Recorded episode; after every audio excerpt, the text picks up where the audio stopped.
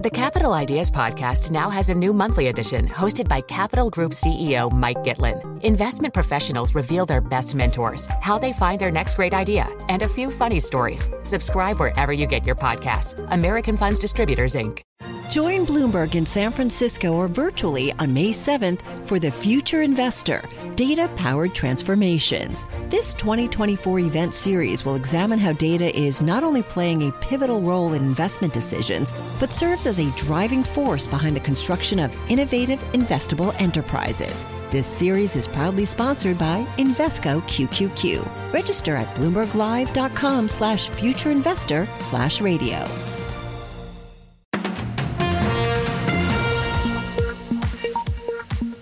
This is Bloomberg Daybreak Europe for this Wednesday, the 14th of June in London. Coming up today. Stop right now. Thank you very much. Fed prepares for a pause, but have rates also peaked? Bailey on the back foot. The Bank of England governor laments slowly cooling inflation. Pleading not guilty, Trump argues he had the right to take classified documents. Cracks in Goldman Sachs and the most successful hedge fund ever bets on China. Those are the stories we're looking at in today's papers. I'm James Woolcock. Plus, the top job glass ceiling. A report finds a startling lack of female CEOs in UK retail. That's all straight ahead on Bloomberg Daybreak Europe. The business news you need to start your day in just one 15 minute podcast. On Apple, Spotify, the Bloomberg Business app, and everywhere you get your podcasts. Good morning, I'm Stephen Carroll. And I'm Caroline Hepker. Here are the stories that we're following today. Cooling inflation may have sealed the Federal Reserve's move to pause its 15 month rate hiking cycle today. US price rises slowed in May, with CPI coming in at 4% year on year, while core inflation slowed to 5.3%. University of Michigan professor of economics Betsy Stevenson says the Fed's job is still not complete bringing inflation down from 4% to 2% is the hard part. And across a lot of measures, what we're seeing is it getting really sticky. And we don't have a good reason to think that it's going to come down really easily over the next year, even further. Betsy Stevenson's warning comes ahead of today's FOMC decision, which will be published at 7 pm London time. Fed Chair Jerome Powell will then hold a press conference 30 minutes later. The UK jobs market has so few available workers that employers are having to hoard labour. That is the stark assessment of Bank of England Governor Andrew Bailey, who made the comments after official data showed a surprise rise in wages and a drop in unemployment. Here's what he told the Economic Affairs Committee. One of the things that firms pretty much universally say to me, and have been saying to me for a little while, is that they find it so hard to recruit labour in the current market that they are not going to release labour. There's, there's labour hoarding going on. Bailey's comments come on the same day the Bank of England's chief economist Hugh Pill said that balance is needed between fighting inflation and damaging the economy. Traders now see a 50% chance the central bank will raise rates to 6% by February. Donald Trump has told supporters he had every right to keep the classified documents found at his Florida estate. The former US president appeared in court in Miami where he pleaded not guilty to 37 charges related to mishandling sensitive files. Speaking to supporters after the court appearance, Trump called the prosecution a sham. Threatening me with 400 years in prison for possessing my own presidential papers, which just about every other president has done, is one of the most outrageous and vicious legal theories ever put forward in an American court of law. Trump is trying to turn his second indictment in 10 weeks into a fresh opportunity to garner support for a White House comeback. The former president currently leads his nearest primary challenger, Ron DeSantis, by over 30 points with Republicans. Odey Asset Management is shutting its Swan Fund and gating two other funds after redemption requests surged. The hedge fund made the decision as it moves to contain a crisis triggered by the publication of sexual assault allegations against its founder, Crispin Odey.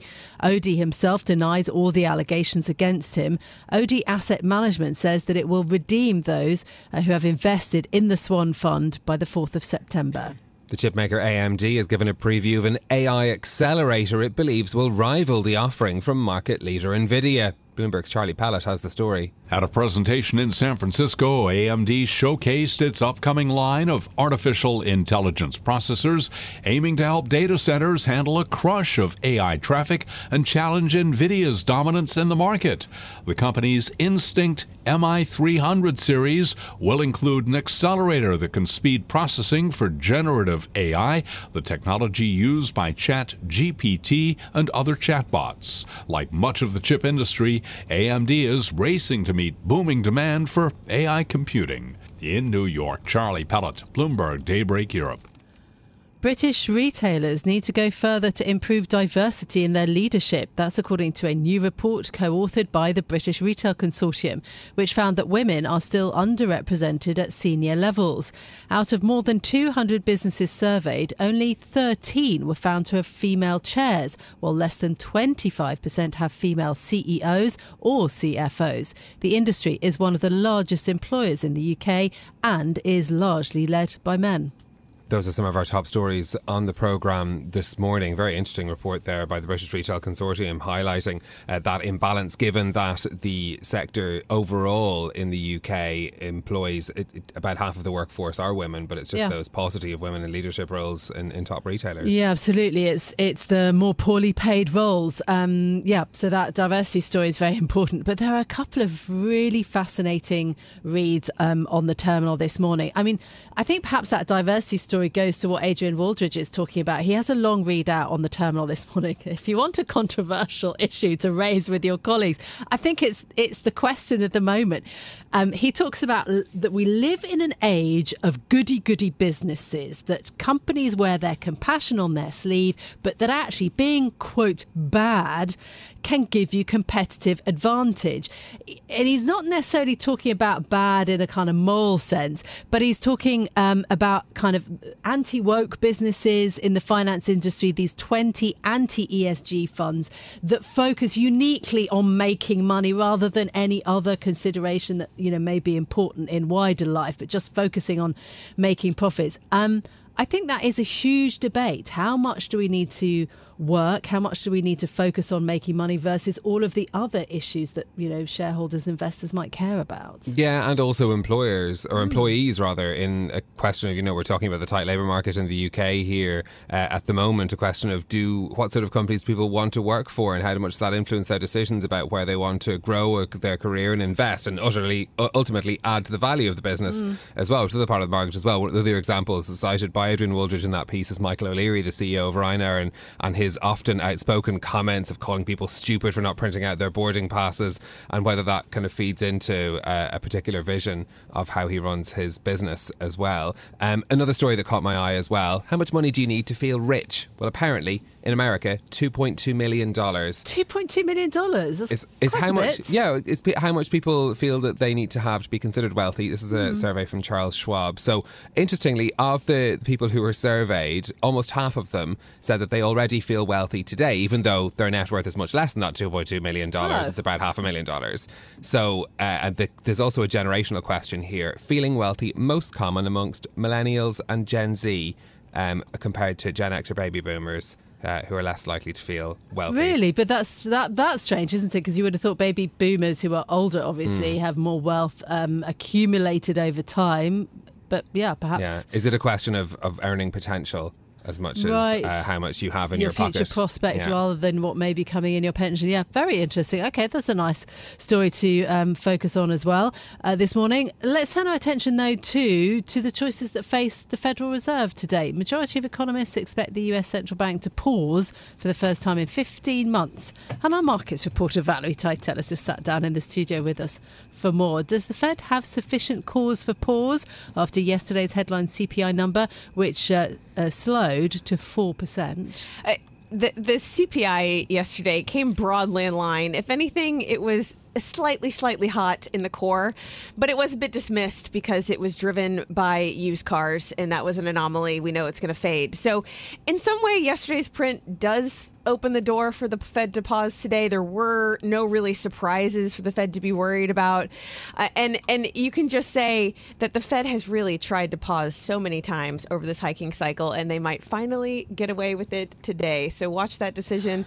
comes at 7 p.m. London time. Talk us through the market reaction that we saw to that that CPI print and the signals that are being sent now ahead of the meeting today. There was a, a relief rally in Treasuries, almost a sigh of relief that we didn't get a hot print, and there's no gonna there's not going to be any. Uh, last minute change uh, in um, in signaling for what they're going to do today. So equities had a good session, ended in the solidly in the green, and then Treasuries had a very bizarre price action. They they rallied initially, yields went lower initially, and then almost an hour later, you started this one way track uh, sell off. The yields shooted higher. Uh, and many people were very befuddled on why that happened in the Treasury market. But uh, essentially, the, the one argument that I see that makes sense is for some reason yesterday, the fixed income market woke up to the fact that higher for longer might actually be here. Uh, and it moved to price out almost all of the cuts uh, that we had in 2023, uh, even added some, um, added some hikes later in the year. It seems like a very bizarre time for the market to all of a sudden wake up and think that oh, the, what the Fed's been telling us, this higher for longer message, might actually be true. But they chose yesterday afternoon to do it, and it shot uh, two-year yields and five-year yields around 12 basis points higher at one time. So it was quite a, a brutal, brutal move. Yeah, what should we be watching out for then when it comes also to the dot plot and the expectations for where rates go? I mean, th- th- that's also going to play into that, isn't it? Yeah, exactly. Now that we know that the, the pause is almost certain, it's all going to be about the guidance they give. The mm. big way they do that is through their dot plot, which shows where they estimate the terminal rate uh, by the end of this year and the end of next year, for example. But the risk here is that they do shift higher, that they want to communicate, hey, I'm pausing, but I'm still going to give a, hawkish message that we are in a tightening bias. Uh, the, the, confusion just is going to be on how much higher are they going to shift. Because right now, the old dots, the dots we got in March, uh, show that the terminal rate is roughly where we are, that they don't need a hike anymore. So will that dot plot reflect one more hike needed or two more hikes needed? Two more hikes needed would be quite a hawkish uh, mm. message from the Fed. Uh, that would cause, uh, I would think, a, a pretty brutal risk off move. Um, the other thing that they could try to do is move the terminal rate for next year higher, uh, almost saying that maybe we're at sufficiently restrictive, but I'm going to uh, stretch out the, the period of time at which I want to stay restrictive. That could also be a, another message. Um, the, the, other risk, though, is that we know that there's been a lot of uh, debate open debate uh, versus the Hawks and the Doves recently for the first time this cycle, you could actually see those dots just widen out, almost showing that very vividly that there is some debate at the FOMC about what to do next. I think the market might not like that too much, knowing that the, the Fed themselves, there's some warring between the Hawks and the Doves. But we'll see today. The market is very excited. 7 p.m. is the decision. 7.30 is when Powell takes the podium. Okay, and we will be covering that, of course, for you on Bloomberg Radio. Valerie Tytel, our market supporter, thank you very much. Up next, most successful hedge fund ever bets on China and cracks in Goldman Sachs. The Capital Ideas Podcast now has a new monthly edition hosted by Capital Group CEO Mike Gitlin. Investment professionals reveal their best mentors, how they find their next great idea, and a few funny stories. Subscribe wherever you get your podcasts. American Funds Distributors, Inc. Collaborate for a greener future at the Bloomberg Green Festival, a groundbreaking celebration of the thinkers, doers, and innovators leading the way, from design and culture to technology, science, and entertainment. Hear from inspirational speakers and immerse yourself in climate solutions. July 10th through 13th in Seattle. Title sponsor Amazon. Official airline Alaska Airlines. Get 20% off using promo code Radio20 at BloombergLive.com slash Green Festival. Now, the paper review on Bloomberg Daybreak Europe. The news you need to know from today's papers.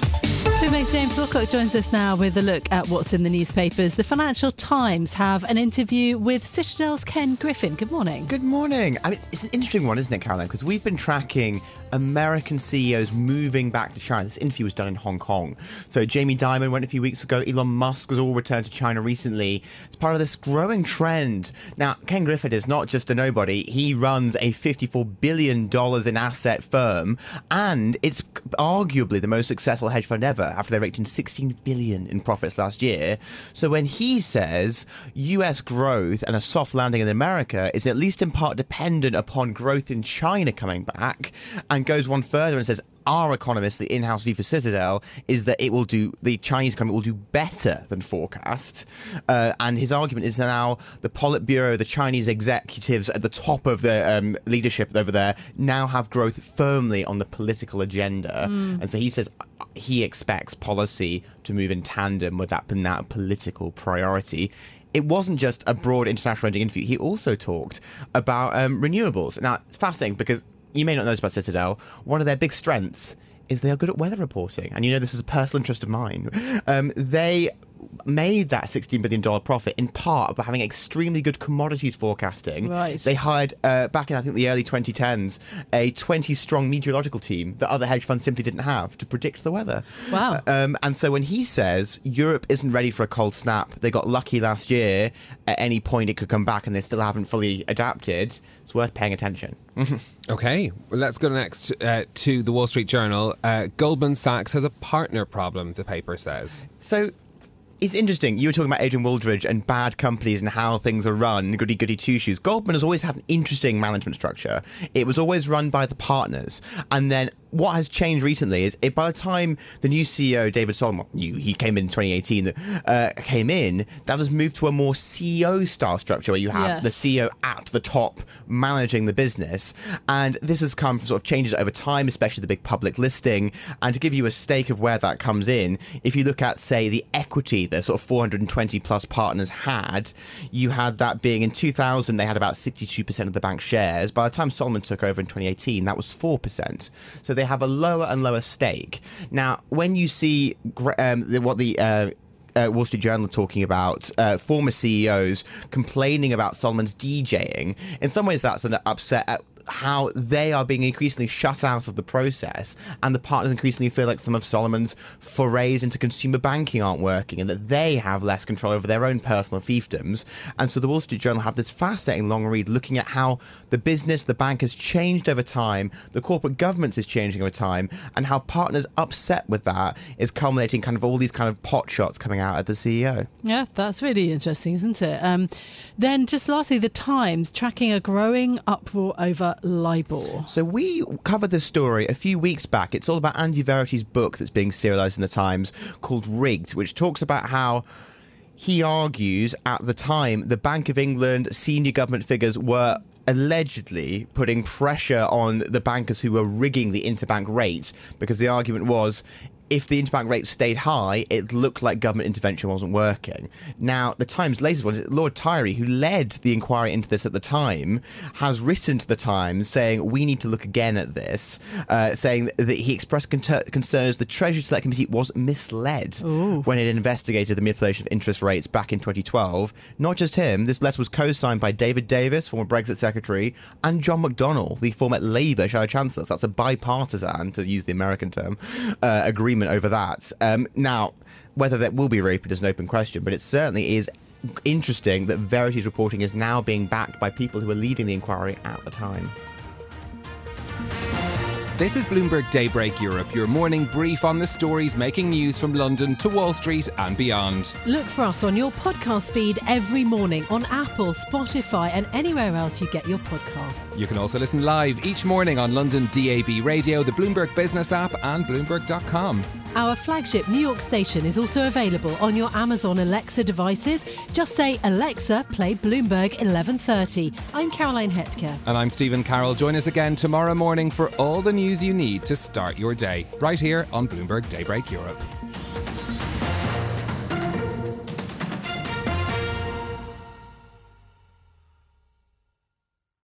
The countdown has begun. From May 14th to 16th, a thousand global leaders will gather in Doha for the Qatar Economic Forum powered by Bloomberg. Join heads of state, influential ministers, and leading CEOs to make new connections, gain unique insights, and uncover valuable opportunities in one of the world's most rapidly rising regions. Request your invite for this exclusive event at QatarEconomicForum.com.